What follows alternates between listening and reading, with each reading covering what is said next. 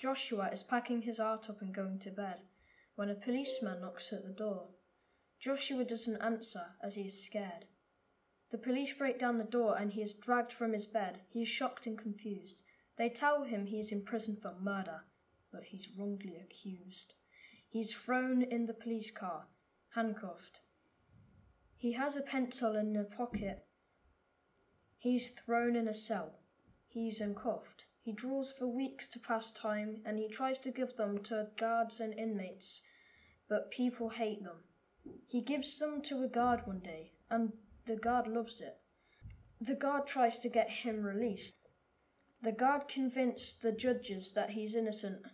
He has convinced them he's innocent and well behaved. He's cleared of all charges.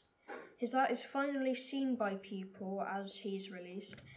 One day he is invited to an assembly to in his honor. He tells people it's all thanks to his pencil he had that day.